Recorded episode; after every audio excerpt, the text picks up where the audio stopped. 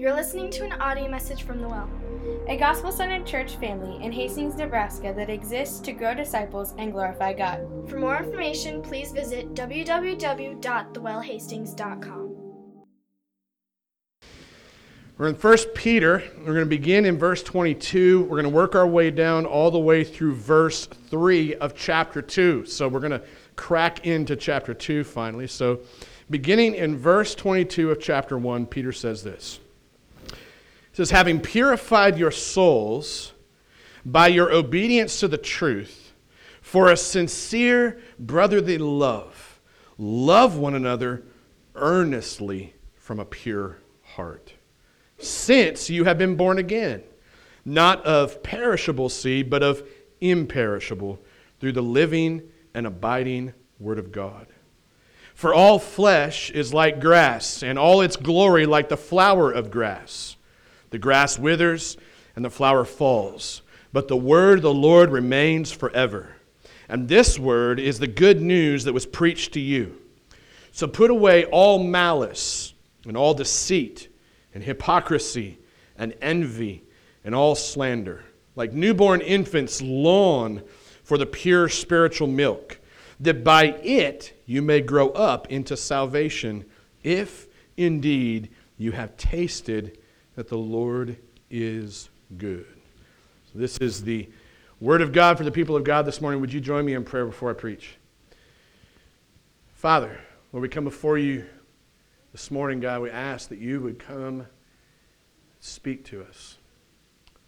Father, we recognize that you are holy, you are good, you are patient, you are kind, you're gracious, you're merciful, you're loving. You are faithful.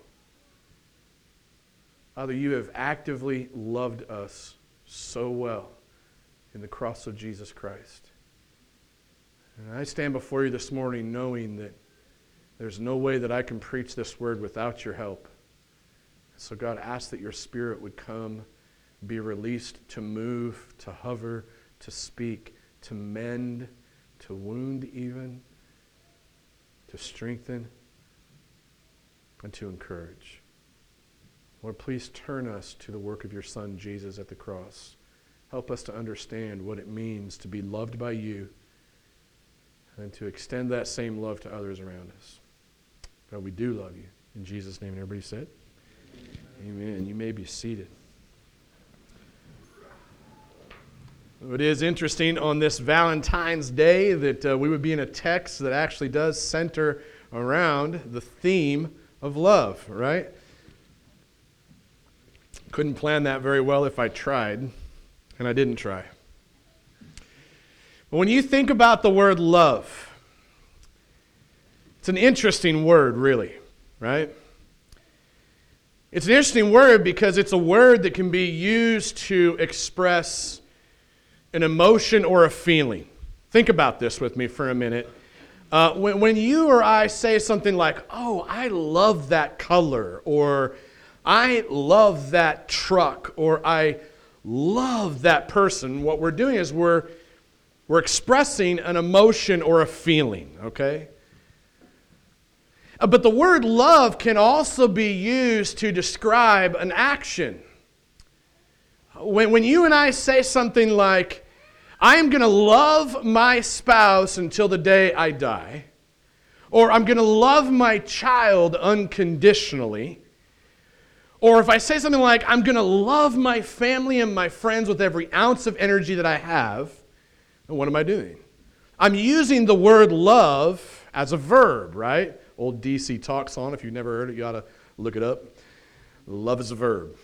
Um, it's an awesome song. I remember hearing it when I was a kid. I had it on cassette. I put it in my old station wagon. It was a little baby blue station wagon with a wood paneling down the side. I did not love that car, okay? I did not love that car. But I did have that cassette tape. Kids, if you don't know what cassette tape is, you gotta go look one up. I'm pretty sure they're probably like collector's items these days. If you want to go way back, when I was even younger than that, my dad would tell you he had an 8 track collection. Center console in the middle of that stupid station wagon that I did not love. Um, I believe he might have had DC Talk on 8 track. I'll have to call him and ask him. Love is a verb, though. Uh, it can be a verb or it can be used to express or describe an emotion or a feeling, right? Just think about emotions and feelings for a minute. Really, emotions and feelings are fleeting, don't you agree? They're fleeting. The truck that I love today may no longer be the truck that I love tomorrow, such as today, because my truck didn't start this morning, so I wasn't very in love with my truck this morning. Emotions and feelings are fleeting. But when I use this word love to describe uh, the way that I'm going to relate to other people, when I use the word love as a verb, um, then serious questions arise, don't they? Think about this.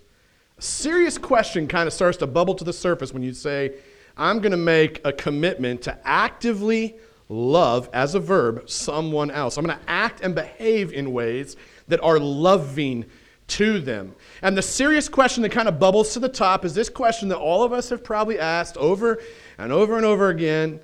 When I don't feel like I love somebody, how do I still actually love them? Right? When the feeling of love is gone, how do you actively love someone? How do I continue to love people around me, even though every ounce of my emotions, every ounce of my feelings say something completely different, right? When my feelings and my emotions don't wreak love towards someone, but more like frustration or, or, or anger, right?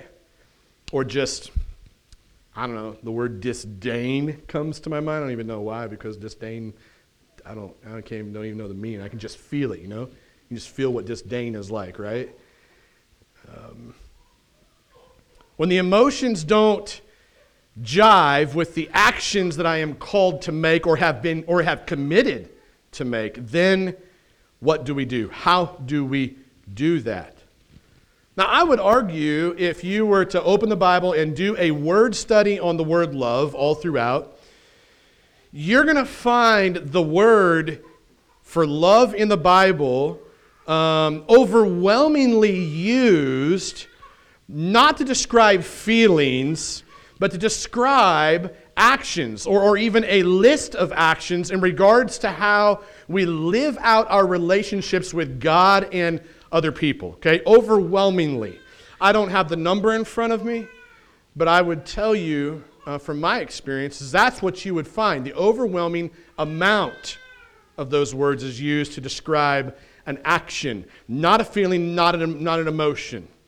It's not very often that it conveys an emotion or a feeling. The question still remains then if we know that, we know the Bible speaks to love as an action, not a noun necessarily, or not, a, not an adjective necessarily describes emotion. The question still remains how do I actively love someone when my emotions and my feelings don't give me the, uh, the juice so to speak, that I need to do so.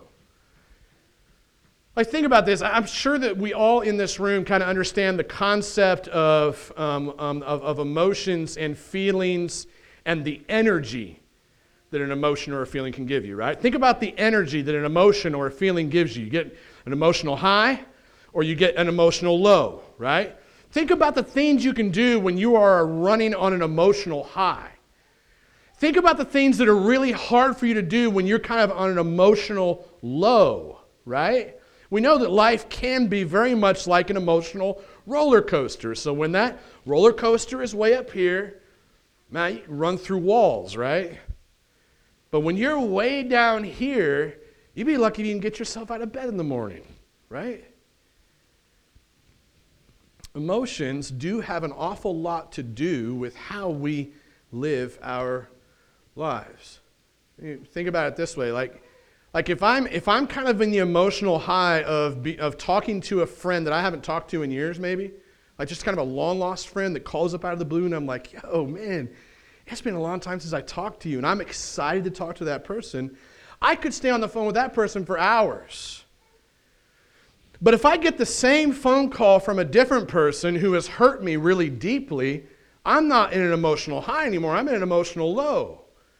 That conversation is going to be really hard to stay engaged with. Agreed? Sure, we've all experienced things like this. Really, if, we, if you really want to kind of like dig into this a little bit more, you think biblically about this, not just emotionally, but you think biblically about this for a minute again. Uh, the problem for us, most of us kind of know this, if you know the story of the Bible. The problem for us is that our ability to love has really been jacked up from the start, been jacked up since the Garden of Eden, back in the beginning, in Genesis, which ironically means beginning, right? So back in Genesis, in the Garden of Eden, things got jacked up, right? What does God do? God creates Adam and Eve, right? Creates them to be together, and what does he tell them? He basically tells them, hey, I am going to love you unconditionally, eternally. And all that I'm going to ask of you is that you express your love to me through your obedience to the boundaries of our relationship, right? Now, he's not saying, I'm going to love you more or less if you stay inside or step outside those boundaries. He's simply making an agreement with us, saying, with Adam and Eve, which then extends to us, he's just simply saying, hey, I'm going to love you unconditionally, regardless of what you do. And all I'm asking of you, commanding you, you might say, is stay inside the boundaries of the relationship and keep things healthy. Prove your love to me, show your love to me in the way that you live inside those boundaries. And what follows out of that story? What follows out of that story is how mankind, from the get go, has continuously jacked this thing up in terms of love by trading, listen close, by trading the concept of active, living, breathing love. We've traded that whole box of ooey goodness. We traded that for this cheap substitute of these fleeting emotional love. Read the story, right? When Adam and Eve saw the fruit of the tree of good and evil, right? When they saw that fruit and they thought, man, that looks tasty. What was happening? An emotional thing was happening back in the brainstem of their, of their mind, right? A little bit of juice was dropping. That looks good. That looks tasty. That looks awesome. I crave that. They saw that it looked good. They thought it would taste better. So what they do, they taste it and thought, mmm, this tastes good, right? You know what happened? Shortly after that, what happened? They recognized that they played outside the boundaries of a loving relationship with their Father in heaven. And what did they do? They ran and hid. And they got a bunch of their own clothes and tried to cover up their nakedness and their shame. And from that point forward, it's been a story over and over and over again of us trying to cover our shame, cover our guilt, cover our sin, because we fail over and over and over again to love God the way that He has loved us. This is something that has infected all of humanity. I would call it a love dysfunction. Family Force 5 has a song about this if y'all are interested in that. I'm all, I'm all about the songs this morning, okay? Um, I think it's called Love Addict. It is. I haven't heard that song forever. So never heard that song and you're in for like a good, like half rap, half rock kind of a tune that talks about everything I'm going to talk about today, go listen to that song too. So there's two songs for you. Homework. Got homework, okay? First one was DC Talk. Second one is uh, Family Force 5, Love Addict. Go listen to those two songs on Valentine's Day. It would be good. I can see Kim over there singing it in her mind. So, um, I love to call this a, a love dysfunction. That's, that's what we have. We have a love dysfunction and we are addicted. We are addicted to, to, to a box full of love that isn't true, biblical, godly love.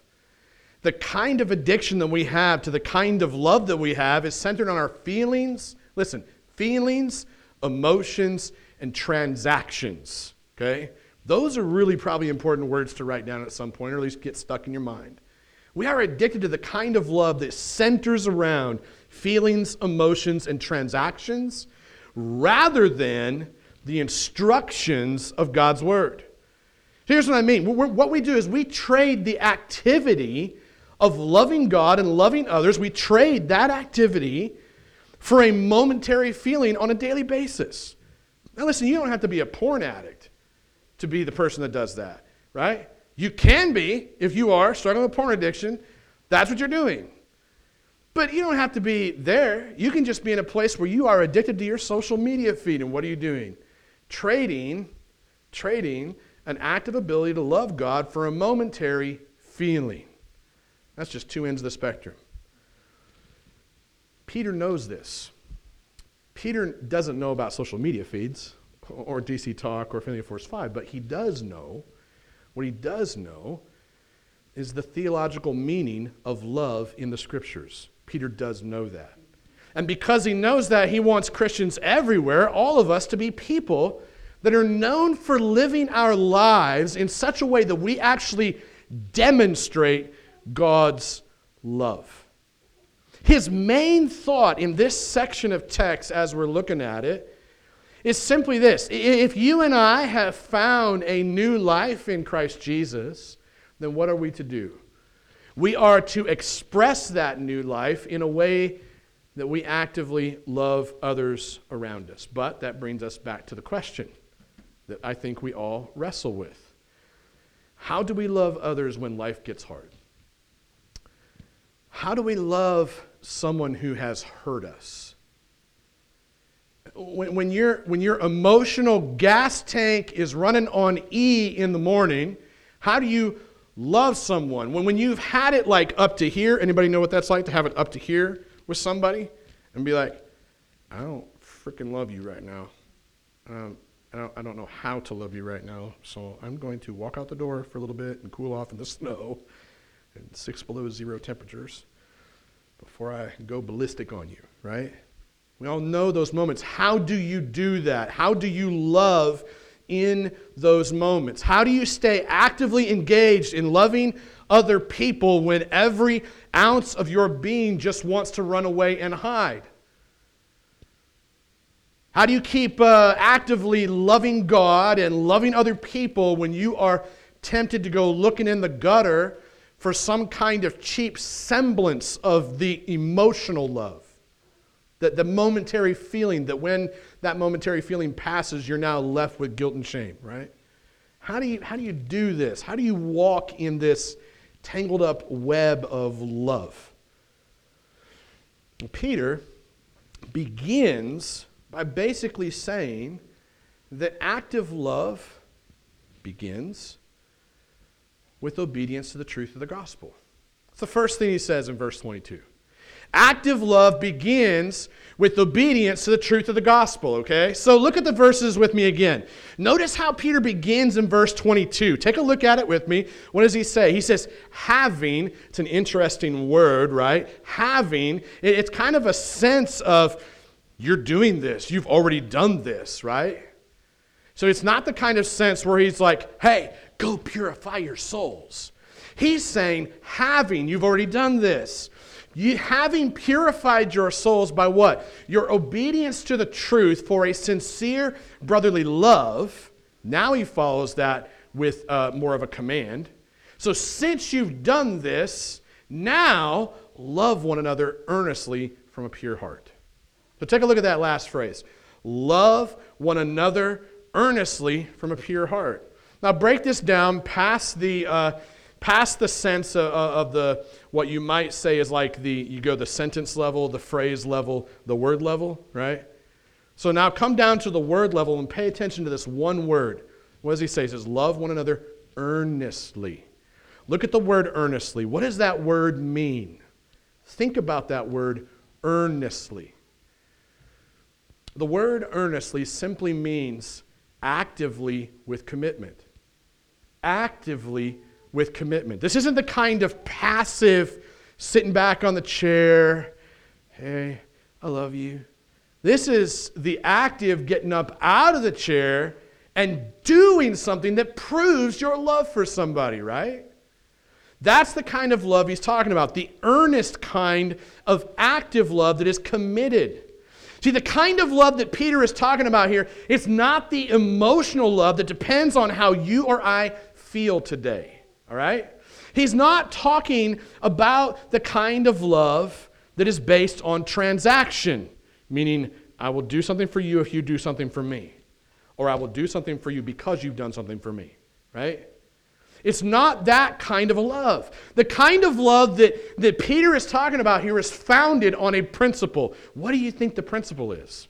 The principle is this it's the principle, the truth that says that Jesus loved you and I through his death on a cross while you and I were unlovable. You and I weren't lovable when he died on the cross for us. Okay? We honestly were the ones he died for because of our sin, he died. We were the ones that put the nail in his hands and his feet. We were the ones that jammed that crown of thorns down on his head. We were the ones that left those beating marks on his body. You see, the gospel of Christ crucified, risen, and returning. That is the central truth that actually purifies the heart and the mind and the soul. And then that is, that is what actually enables us to love other unlovable people. Here's the thing without the gospel, without the gospel of Christ's sacrificial love for his enemies, then the only kind of love that you and I are going to be left with is a kind of worldly love that depends on emotions for motivation feelings for qualification, transaction for justification. Let me say those phrases again. Without the gospel of Jesus' sacrificial love for you and I when we were so unlovable, when we were jacked up, then the only kind of love you're left with is a worldly love that actually relies, it depends on emotions to give us the motivation we need. It depends on feelings to qualify the kind of love we'll love you with.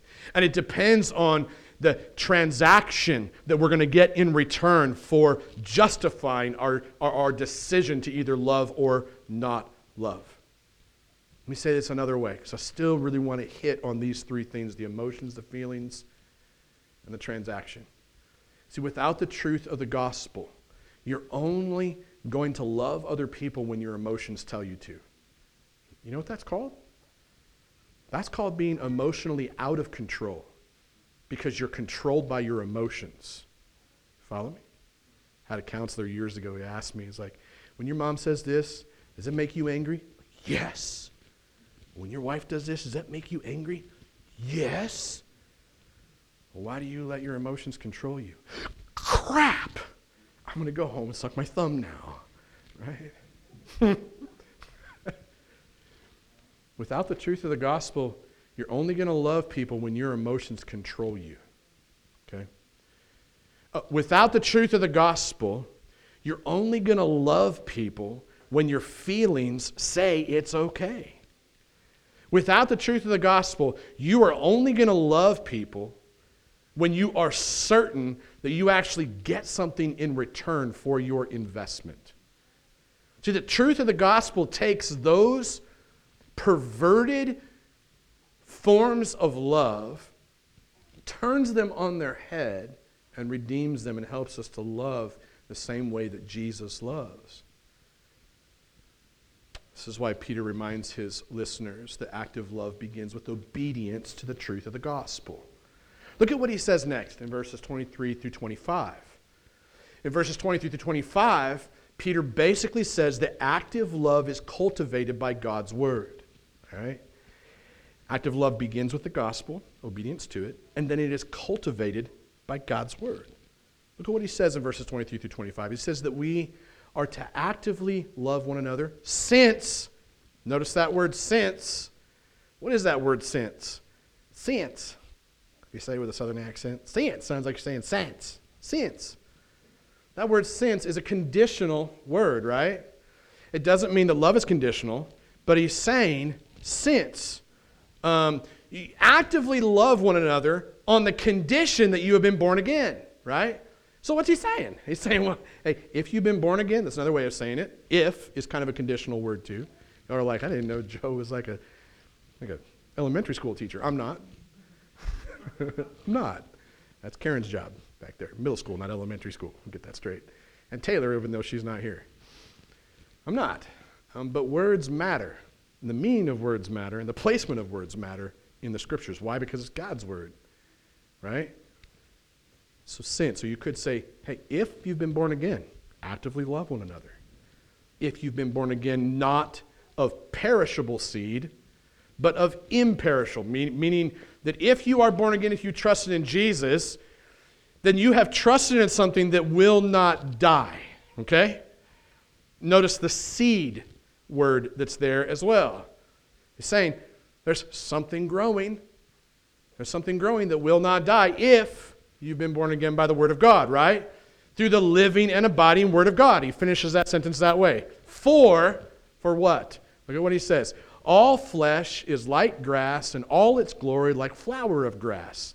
Great, now we're into poetry. Right? So, so we've got instructions and we've got poetry just jammed right in the midst of that. All its glory is like the flower of grass. The grass withers, the flower falls, but by contrast, right? By contrast, the word of the Lord, right here, the word of the Lord remains forever. And this word, the word of the Lord, is what? The good news. You know what the word for good news is in the Bible? Anybody know? Gospel. You guys are quick, quick. Stars on your charts in heaven. Gospel, that's the word. Good news.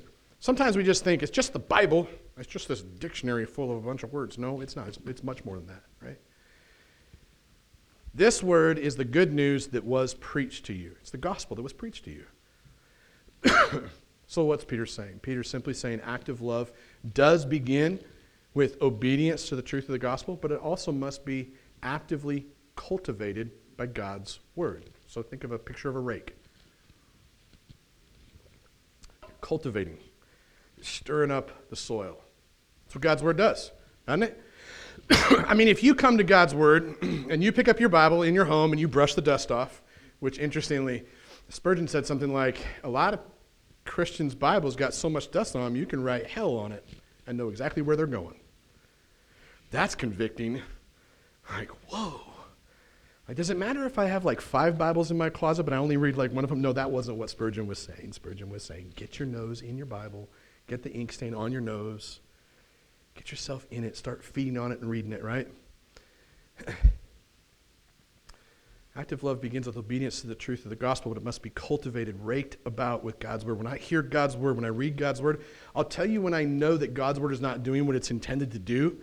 It's when I just read it and then move on like nothing ever happened right? Yeah, anybody else have those days? I mean, I have those days. What's needed, I mean, you think about this in terms of like raking up, tilling up, cultivating a garden. You don't just go in there and just like till up the top layer of the dust and be like, eh, it's good, throw some seed out of here. If you do, you are a horrible gardener, right? you ain't going to get nothing to grow in that soil, are you? Like, you got to actually get some sweat in the game. You probably got to shed a little bit of blood, get a few blisters on your toes and your hands, get some dirt under your fingernails and do some good hard work on the soil. The problem for most of us Christians is we're stinking lazy, right? I read my little verse of the day, I'm out, I'm off to work because I can't get my life in a place where I should be paying attention to God, right? When you pick up God's word, it should act like a rake. When you read it, it should get to the place where it kind of wrenches your heart a little bit. Not in just an emotional way, but where you start hearing from God, like it's kind of trashing your heart just a little bit, raking it up, wrecking it up. If you don't do that, ain't nothing going to grow. Look at the, look at the words again that he's using in, in, in this verses, in these verses. He says, Since we have been born again through the living and remaining and eternal seed of the Word of God, the good news that was preached to us, then what? Then you and I actually, if we have been born again through that, if that seed is actually growing in us, then we actually have what it takes to actively love other people when our emotions and our feelings and our return on investment are dismal at best. That's what he's saying. See, if you and I, listen, if you and I only love people when it feels good, if we only love people when we get something in return, then what kind of love is that, right? It's a worldly kind of a love. it's a kind of love that's going to die. It's going to die right alongside of every other fleshly thing that eventually dies. But here's the thing if you have been born again, right? If you've been made into a new creation in Christ Jesus because of the message of the gospel that you have heard, if that is true of you, then, then what you can do is you can base your act of love on something that's never going to fade, it's never going to die, it's never going to run out the Word of God, the gospel of Jesus Christ according to the Word of God, right? Let me tell you a few things that Christians don't need that I um, get concerned oftentimes that Christians think they need. Here's what Christians don't need. Christians don't need the word of Oprah Winfrey. Anybody agree? Well, I might have touched on something. Christians don't need the word of Oprah Winfrey. You know what Christians really don't need is the word of some crazy politician. Okay, we don't, we don't need the word of politicians. Um, we don't need the word of whatever, I'll say, political pundit you keep listening to. You don't need the word of the news broadcast, anchorman, anchorwoman, whatever. You know, that's not the word that you need. You don't need the word of Facebook or Twitter. You don't need the word of Instagram. You, catch my drift? You don't need the word. Now, this might drive you crazy too. Like, you don't need the word of popular online preachers like Joyce Meyer, or you, you don't even need the word of Charles Spurgeon. In fact, I would take this a step further. You don't need the word of Joe Marino either, do you? Like, I recognize we gather here. God's given me the gift of preaching, and that's my calling. You don't need the word of Joe Marino, right? You need the word of God. Okay? That's what you need. You need the Word of God. I need the Word of God. I don't need my words. I put them on a blog. We put them in video form. We put them in audio form. Fine. Great. But we don't need the words of other mere humans. Our flesh is going to die. All the pop culture words in the world, all the words of every preacher, both good or bad, and I named some that are bad and maybe one that's good, Charles Spurgeon, okay? Um, You don't need them. You need the Word of God because all those words from mere humans, they're going to die someday, just like the grass in the wintertime. And when that grass dies, just like your love, if you base your love on human things, your love is going to grow cold. Your love is going to grow dead, right? That's what he's saying in this text, just to illustrate that as best I can. We don't need words of mere men and women. What we need is the Word of God on a daily basis, people. Okay? I, I, I know there's something to the whole idea of like the keto diet and fasting and all those good things. Like, that's one thing, right? It's based on nutritional value for your body. Now, you can tell based upon my shape, which is not in shape, I say this all the time based upon my shape, I don't watch my diet very well when it comes to human physical food. And I have my days where I don't watch it very close when it comes to spiritual food, namely the Bible, right? Gospel. Need to be in the Bible daily, reading it, consuming it, letting it cultivate our hearts, tear it up, wreck it up so that things can actually grow in the soil. That's why Peter basically says in all this that active love is cultivated by God's word. Look at number three. I love number three. Number three is one of my favorite parts of this. The other thing that active love must do is active love must take out the trash. Okay? You must take out the trash if you want anything to grow in the soil. This is where Peter gets really, really practical, okay? Everything up to this point has been kind of highly theological, a little bit philosophical, and now he just gets down in the dirt and his fingers are dirty right now. And he's taking trash out of the soil, right? He's very practical. He starts naming things that we need to get out of the soil of our hearts if we're going to actually love one another. And if we're going to do that, then what do we got to do? We're going to have to put away, he says. Look at it in verse 1 of chapter 2. We're going to have to put away what? All malice, all deceit, all hypocrisy, all envy, and all slander. Got to take out the trash. Got to take out the trash of malice, deceit, hypocrisy, envy, slander. Otherwise, what? You don't take out the trash, what's going to happen?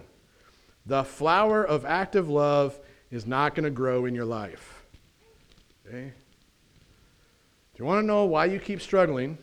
In those places of, of, of, actually loving in a biblical way, the reason is, is you got trash mixed up in the soil of your heart that you haven't dealt with yet. And the Holy Spirit would like to deal with that inside of you if you would let His Word do the job of raking that stuff out. Okay? But the problem is, is we all like to hide. We all like to build our own set of clothes to kind of hide behind. We like to put our own little masks on to pretend like we're somebody that we're not. Because the pain and the shame and the guilt of dealing with the fact that, you know what, this is what I did, this is where I've been, this is the brokenness I've caused, this is the trash that's inside of my heart. We don't like to deal with that authentically, right? See, when you cultivate the soil in a garden, you go back to the gardener picture. When you cultivate the soil in the garden, you, like I said, you have to remove the trash, right? Not only do you have to till up that dirt really well, shed some sweat, shed some blood, get some dirt under your fingernails, you also got to pick out the trash and the rocks. Because if you don't, ain't crap going to grow, right? And it's going to make the flower wilt. Stuff might grow up a little bit, but it only grows to a certain height. It doesn't become a full blown, mature plant. You understand the images? It just gets this tall. And that's all the taller it's ever going to get. No matter how you try to dress that plant up and make it look like it's a full grown adult plant, you're going to look at it and you're going to be like, the flower on that plant, it's kind of pretty, but it's only like that big. And there should be this big, or there should be a whole bunch more of those tiny little flowers. And the reason it only grows up and has one little itty bitty tiny little flower on it is because you have not yet submitted and surrendered your heart to the Word of God, to the gospel of Jesus Christ. You're playing a game. You're pretending to be a gardener when in reality, all you are is somebody who likes to kill plants. It sucks, doesn't it? you know what I mean? when you think about that? You've got to take the trash out. See, the activity of cultivating the soil of our hearts with the seeds of the truth of the gospel, on the one hand, that has to be accompanied by this other activity of taking the trash out. Otherwise, the flower of active love is never going to grow in your life. You think about the things that Peter says, get out of here, right? In my best Italian accent, get out of here. Think about the things that he talks about. I mean, these are really foundational things. Malice. Anybody got malice in their heart this morning? No, we would not want to admit that. What is malice? Malice is absolute hatred for someone. Who do you hate right now? Well, there's some of us that hate the Democrats on the other side of the aisle, and there's some of us who hate the Republicans on the other side of the aisle. I know that. That's an easy one, right? Even if you don't want to admit it, it's true. There's some of us that hate our kids right now. There's some of us that hate our spouse right now, or our ex spouse right now. There's some of us that hate our boss right now. There's some of us that hate our employees right now. Patrick did a really good job of walking through some of this in our sync meeting this morning. Malice is an intense hatred for someone. Now, you more passive types, right? I'm not passive. Just letting you know that in case you didn't know that already. there's really nothing passive about Joe. So it's all aggression. Thank God for the Holy Spirit that gives me a little self control and other people around me to smack me upside the head when I'm being too aggressive, okay? But you passive types, I say passive types in a really kind way, so please don't hear that in an over aggressive way. Like, just, if you're more of a passive type, then your hatred for someone may not be so outward, it may be more inward. The malice that you hold towards someone is tearing you up inside. You've been doing everything you could to pretend like everything's okay on the surface, but deep down inside, you literally would like to see that person die a horrible death. That's, that's malice. That, that's, that's the sense of hatred. Um, how about deceit? If you look at deceit, what is that? Because if we're gonna like if we're gonna rake the stuff up out of the garden, right? If I tell you go get the plastic bags up out of the dirt in the garden, get the rocks, and you're like, I don't even know what those are, I don't know what they look like. I'd be really terrible if I was telling you to go get the trash out the garden, right? Look for some Burger King wrappers. I have a lot of those in my backyard because Burger King's right next door and stuff keeps blowing over my fence, which is now knocked over because of the snow. That's a bunny trailer we don't need to go down. Okay. But if, if I don't explain like what kind of trash you need to get out of that soil, I'm going to do very good at this. So, so what is deceit? Right, we did some, some work on malice. What, what is deceit? Deceit, the way that I would explain deceit is that it is, deceit is, is self-centered lies, okay? They're lies that are based on me. They might be about me, but they might also be about others to make me look better. Okay? They're self centered lies that at the end of the day winds up belittling and dismissing the image of God in people. Right? It's kind of the way I would put it. Uh, it's, a, it's a really interesting inner lie that you've believed, that you've lived with. It could be, if it's focused on you, it could be something like, I, I really am worthless. I really am too stupid to get this. I really am not lovable, right? That's when it's more based on you and it's based on somebody else. It kind of sounds the same the same way. I think I did this last week. Like, that person is so stupid they can't see past the tip of their nose, right? I've actually said those words this week about somebody and I don't know who it is. Yeah, I actually did. I'm certain of it. It's in a text message somewhere. Yeah, so I'm even convicted in the moment that I do this, right? Um, mine was more outward. It was in a text message about somebody else, dismissing the image of God in someone. This is the way that deceit comes out. And really, the only reason I sent that text message is because I was frustrated that that person wasn't doing what I thought they should do. I'm still pretty sure they should do what I told them they should do, but my response, better yet, my reaction, right? My reaction, what did it show? It showed deceit coming out on the outside. How about hypocrisy? Let's move on to that because we've dug around on deceit long enough. Hypocrisy. Well, what is hypocrisy? Right? There's lots of ways we can describe. I can't tell you how many times I've heard people say, oh, "I never go to church because there's a bunch of hypocrites there." Thank you for staying away because you just add one more hypocrite to the pile. There's all of us in this room are hypocrites, right? We set up these little self-glorying rules. We try to manage them, and then we break them, and then we point fingers at others for breaking those very same rules.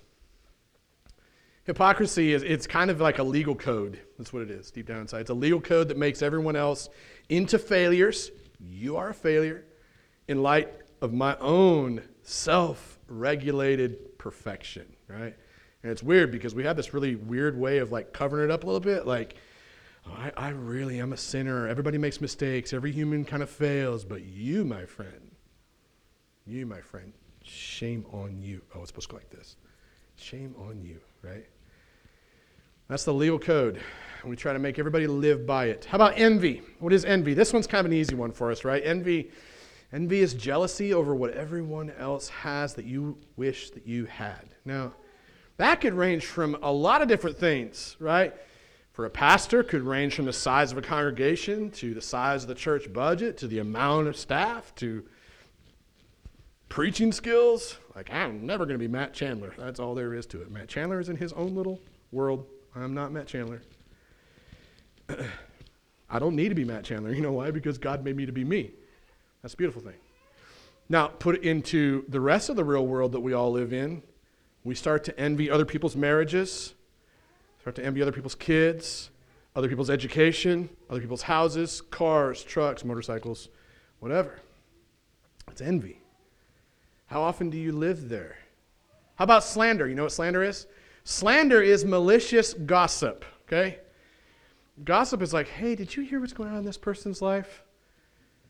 Slander takes gossip a step further and says, did you hear what's going on in this person's life? Can you believe they would act that way? Man, I just can't believe them. You See how it's taken a step further? Slander is malicious talk about other people. Here's the thing that uh, Peter knows. And I've given you a description of some of those things. I would encourage you to do, do some of the word search. Take each one of those words one day this week, do a word search from the back of your Bible, find all the passages that talk about those things. I just told you earlier you ought to be in your word daily, right? Now I'm giving you some very practical ways this week that you can get into your word and let the rake of God's word till up your heart. Peter knows that malice and deceit and hypocrisy, envy and slander, they're just the kind of trash that will poison the soil of the heart where the seeds of pure love need to grow into beautiful active flowers. That's why Peter basically says, hey, active love needs to take out the trash, right? Look at the last thing he says. in verses 2 and 3, the last thing he says is the act of love is nurtured by the gospel. And some of you are like, wait a minute, we were already here. No, we weren't here. We've been here all along. We've been here all along, right? We started here, kind of. Think about this. We started by saying the act of love begins with obedience to the gospel. We're also going to say at the very end here that of love is nurtured by the gospel. Biblical authors do this often. Um, authors do this often. Often. Authors often do this often, okay? What they do is they put, um, you could say, bookends um, at, the, at the ends of, of things they're trying to teach. So trying to drive something home means that everything inside is encased inside of these two statements, right? First one begins with the gospel. Oh, over here for you guys. First one begins with the gospel. At the end of the whole teaching, it is nurtured by the gospel. And you'll see the God, you see the gospel all throughout the teaching inside, in all the pages of this little pamphlet today. Okay? Just to give you a word image. So, what Peter wants here is he wants his readers, are reading this little pamphlet today, he wants them to grow up into mature, loving adult children of God. Those words were picked carefully, and the great thing is they're not mine. They're from a commentary and they're footnoted, and you can go find it from somebody else because that guy's a lot smarter than me. This is what Peter wants. Let's say it again. He wants his readers to grow up, right, into mature, loving, catch these two words together, adult children. What? Adult children of God. He wants you and I to remember that active love, active love begins with obeying the truth of the gospel, right? And then it moves on and must be cultivated by God's living word. It must also at the same time take the trash out, but then at the same time it's got to be nurtured by the gospel as we what? Look at verses 2 and 3. As we like newborn infants. Now he brings this image of infants in there, newborns. We've got a newborn infant right up here. Only how old? A few weeks. A month. That's close. A month. Right? Like newborn infants, he says, long desire for the pure spiritual milk, that by it, by what? The pure spiritual milk, you may grow up into what? Salvation. Dash in my Bible. If, conditional clause again, if indeed you have tasted that the Lord is good. It's interesting use of analogies. I mean, Peter does so good, like bringing all these different word pictures to mind, right? You got seed, you got the idea of cultivating and tilling things up, and you got getting the trash out, and now you have this other image in your mind where you hear that we're to be like babies who are growing up, who, who long and desire for good spiritual milk if indeed you have tasted that milk and that milk is actually good. It begins there and it's nurtured there. You have to continue believing that the milk of the gospel is good for you, right? Active love is nurtured by the gospel if you have in fact tasted the love of God in the cross of Christ. It's real easy for people to say, "Yeah, I know Jesus died for my sins." Yeah, do you do you really know that? do you really understand how bad of a sinner you and I really are? If you know how bad of a sinner you and I really are, then when you say Jesus died for my sins, it actually means something. And it creates a longing and a desire inside of you that is similar to a baby who just wants to drink some really good, sweet milk. We've seen babies throw fits, right? When they're upset and they don't have something to eat. When was the last time you threw a fit because you couldn't read God's word? When? Just like, when did you end the day or the week and go, I need to throw myself on the floor and throw a kick and screaming fit because dust just grew on my Bible this week? When? See, if you've tasted that the Lord is good, then that would be you. If you've tasted that the Lord is good because you recognize the depth of your sin and you recognize the awesomeness of his goodness, then, then, then you might throw that fit. You might want to read God's word. See, here's the thing if you stop feeding a baby, what happens? Well, they throw a fit, right? We talked about that. What else happens, though? After the fit is over, they're worn themselves out. Like, if you never feed that baby the milk the baby needs, he or she is going to get sick. Agreed? If you don't read your Bible and you don't nurture yourself with the gospel, you're going to get sick. What else could happen? If it goes on long enough and you don't eventually finally feed that baby, what happens to that sick baby? A baby could die. right? Pretty practical and simple. Here's the thing for us for us, unlike babies who move on from milk to whole foods, we, as, as spiritual creatures, we, we must never move on from the milk and the meat of the gospel. That's the great thing about the gospel. It's not only the milk, it's also the meat for us. See, so many people today believe that they can begin with the gospel and then move on to some other spiritual whole food, when in reality, the Bible, from front to back and all the way through, it teaches us that it is the gospel that actually gets us started, and it's also the gospel that keeps us growing. The, the only way that you and I are going to grow up into salvation and grow into actively loving others when the emotions and the feelings and the payoff sucks is if you and I nurture the soil of our hearts with the gospel, right? You could say fertilize. I would say nurture. How do you do this? That's kind of the final question. How do you nurture your heart with the gospel? Well, I've been saying the whole time do something really practical, like pick up your Bible and read it, do a word study, yada, yada, right? I've given you lots of really great teasers, kind of like teasers for movies that you could watch when you go home, right? How do you nurture your heart with the gospel? When you're reading the Bible, when you're reading the Bible, here's three very simple words that you should write down. Okay, everybody got your pen? If not your pen, just pretend like you have a pen like, help me feel justified in what I'm about to do for you. Three really simple words. When you're reading your Bible, when you're living your life throughout the day, you ready for this? This is a big bombshell, okay? Think about Jesus. Think about Jesus. That might seem like why are you pressing that point? Here's the reason why. When we come to the Bible, because we have love dysfunctions, who do we initially think about? You don't think about me. I think about me, okay? You, you think about you when you come to the Bible. You think about you and all your problems and all your good things and whatever. When you read the Bible, think about Jesus. Behold the work of Jesus at the cross and the empty tomb, right? Like Jesus died the death that you and I should have died. He loved us so much that he would actually bear the abuse of the cross in our place. He didn't just emotionally feel this thing, right? He actively lived out what love looks like.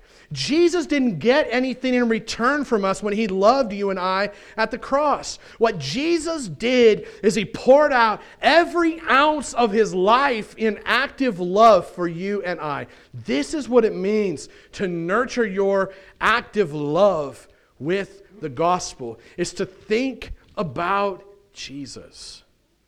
So as I wrap up, when you think about the fact that uh, we live in a world uh, that is full of fl- the, the, this fleeting love of emotions and feelings and transactions, when you think that that's the garbage that we're getting fed every day, what you and I need is a better vision, right? We need a better vision for active love. We need the DC Talk song. Um, we need the Family Force 5 song. We need the passage from 1 Corinthians 13 which I intentionally did not read today. You know why? Because on Valentine's Day, I'm thankful you read it earlier, Patrick. But on Valentine's Day, it would be very common for a preacher to stand in the pulpit and say, Today is Valentine's Day, love, y'all, let's love this way, right? That would be very common. The reason that I didn't read it is I want you to go home and read it for yourself, right? The Bible is full of this stuff all over the place.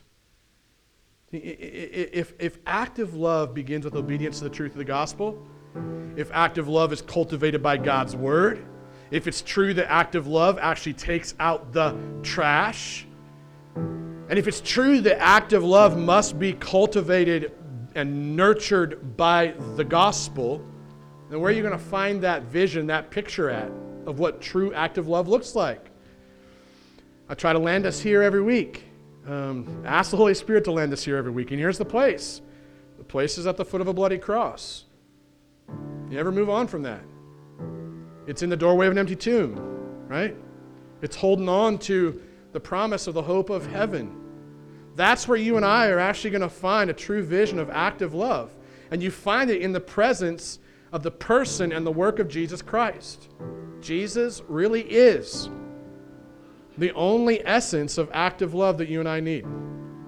So I encourage you to land there as we close. Let me pray for us. Jesus, thank you for our time together today. Pray, God, as we close, that you would draw us to the foot of that bloody cross. Set us down in the doorway of the empty tomb and remind us of the hope of heaven. Help us to think about Jesus as we close. Amen. You're listening to an audio message from the Well. A gospel centered church family in Hastings, Nebraska that exists to grow disciples and glorify God. For more information, please visit www.thewellhastings.com.